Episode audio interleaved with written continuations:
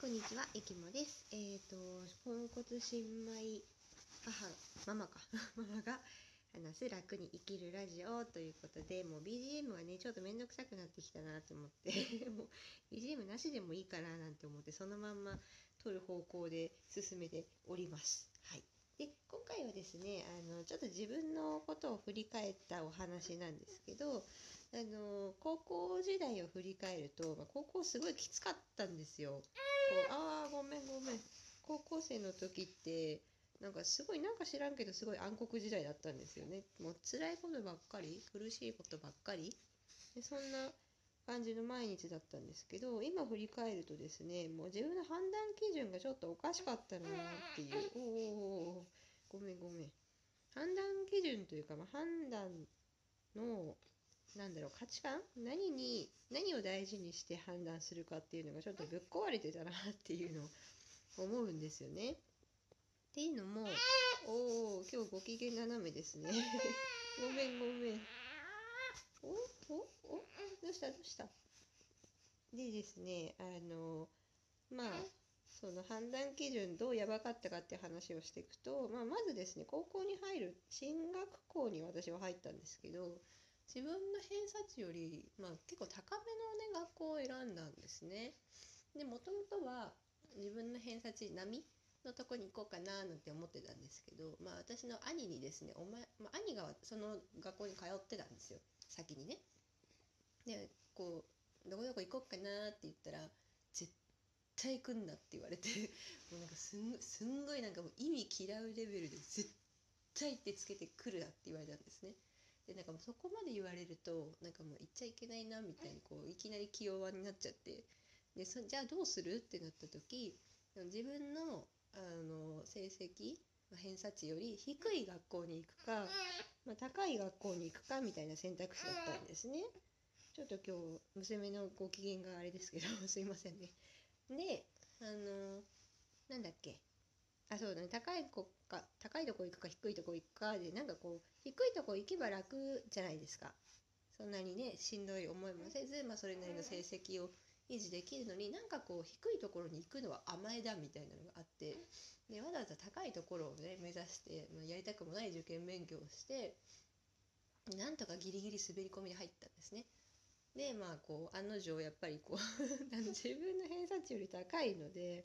授業のレベルの高いので全然ついていけないんですよね。でまあ結構結構しんどい思いをしたんですけどでそれで、まあ、こうそれそれからそれから始まってで今度2年生になった時に、まあ、文系か理系かみたいのを選ぶんですよね。であの、まあ、文系の方が得意な教科多かったんですよ。もう国語とかめっちゃ得意だったんですね。なんか感覚で解いてたぐらいだったんですけど。だけどなんかねこれね文系の人には本当に失礼で申し訳ないと思うんですけど全然そういうことないんですけどね。あの文系に行くのは甘えだみたいなのがまたそこでその甘えだパターンが出てきて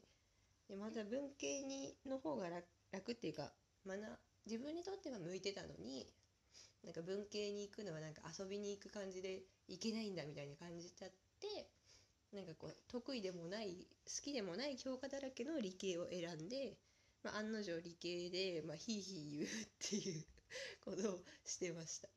得意じゃないところにわざわざ行ってヒーヒー言ってもうやだきついわかんないみたいな。もうほんと追試？追試っていうか赤点まみれでしたね。数学とかえ？100点満点のテストで15点とか普通に取ってましたもんね。うん。それぐらいダメでした。でもさらに輪をかけてあのなんだ？数学にもあの理系行くと数 3C っていうのがあるんですよ。数 1A とか数 2B みたいな感じで数 3C があるんですけどそれも理系の中でも受けるか受けないかって選べたんですね。で私数学まあさっき言ったみたいに15点取るぐらいめちゃくちゃ苦手だったわけですよ。だから別に、まあ、取らなきゃいいじゃないですか。取んなくてもいいんだったら。なのになんかそこで受けないのは甘えだみたいなまたその甘えだパターンが出てきてなんか選んじゃったんですねやるって。そしたらもうねあの全く理解できないんですよ。何を言ってるのかさっぱりわからないし。なんだろう。もう何をどうやってその結論にたどり着くのかさっぱりわからないっていうような問題ばっかり出てくるんで。もう解けないんですよね本当に。ねごめんごめん。なのでそのまあ結局数 3C 3C は途中で完全に挫折して諦めたんですけど。であの極めつけは、まあ、大学受験であの自分の行きたいところとかもあったんですけどなんかこう国立大学に行かないのは甘えだみたいなもう極めつけの甘えだパターンですよね。うん。でまあ結局国立大学を「おごめんねごめんねどうしたの？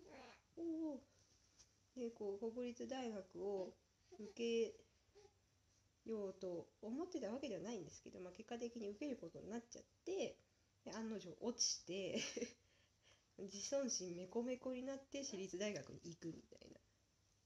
なんかそんな感じだったんですよね。だからその間の受験勉強もめちゃくちゃきつかったんですよ。もう自分の成績でちょっといけるかどうか分かんないような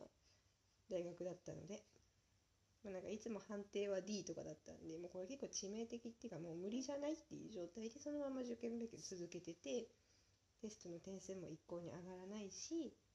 みたいなそんな感じでやり続けてた受験勉強だったんでまあきつかったんですよね。でまあそんな感じで、まあ、価値観がめちゃくちゃな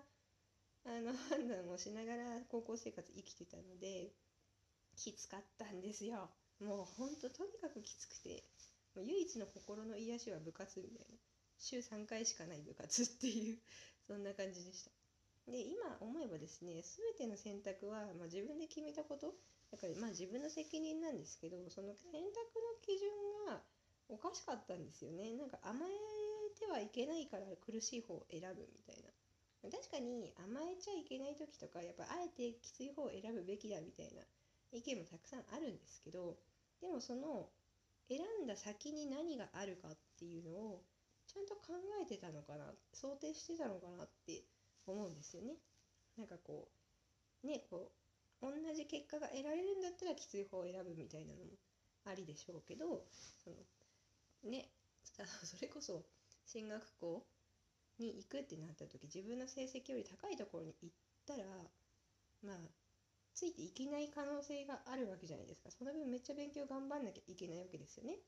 で学校選ぶ時って大体そこから先にさらにどの大学に行けるかみたいなのを結構、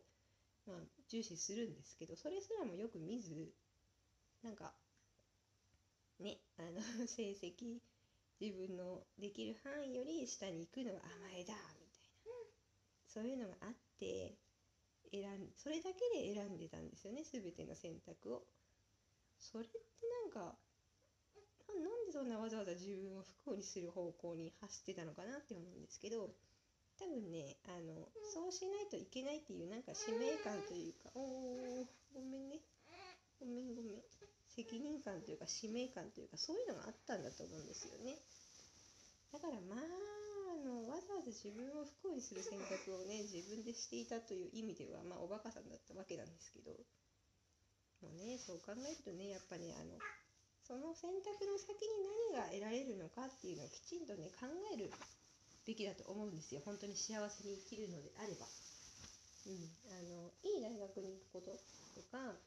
自分なりにチャレンジすることっていうのはすごくいいことなんですけどあの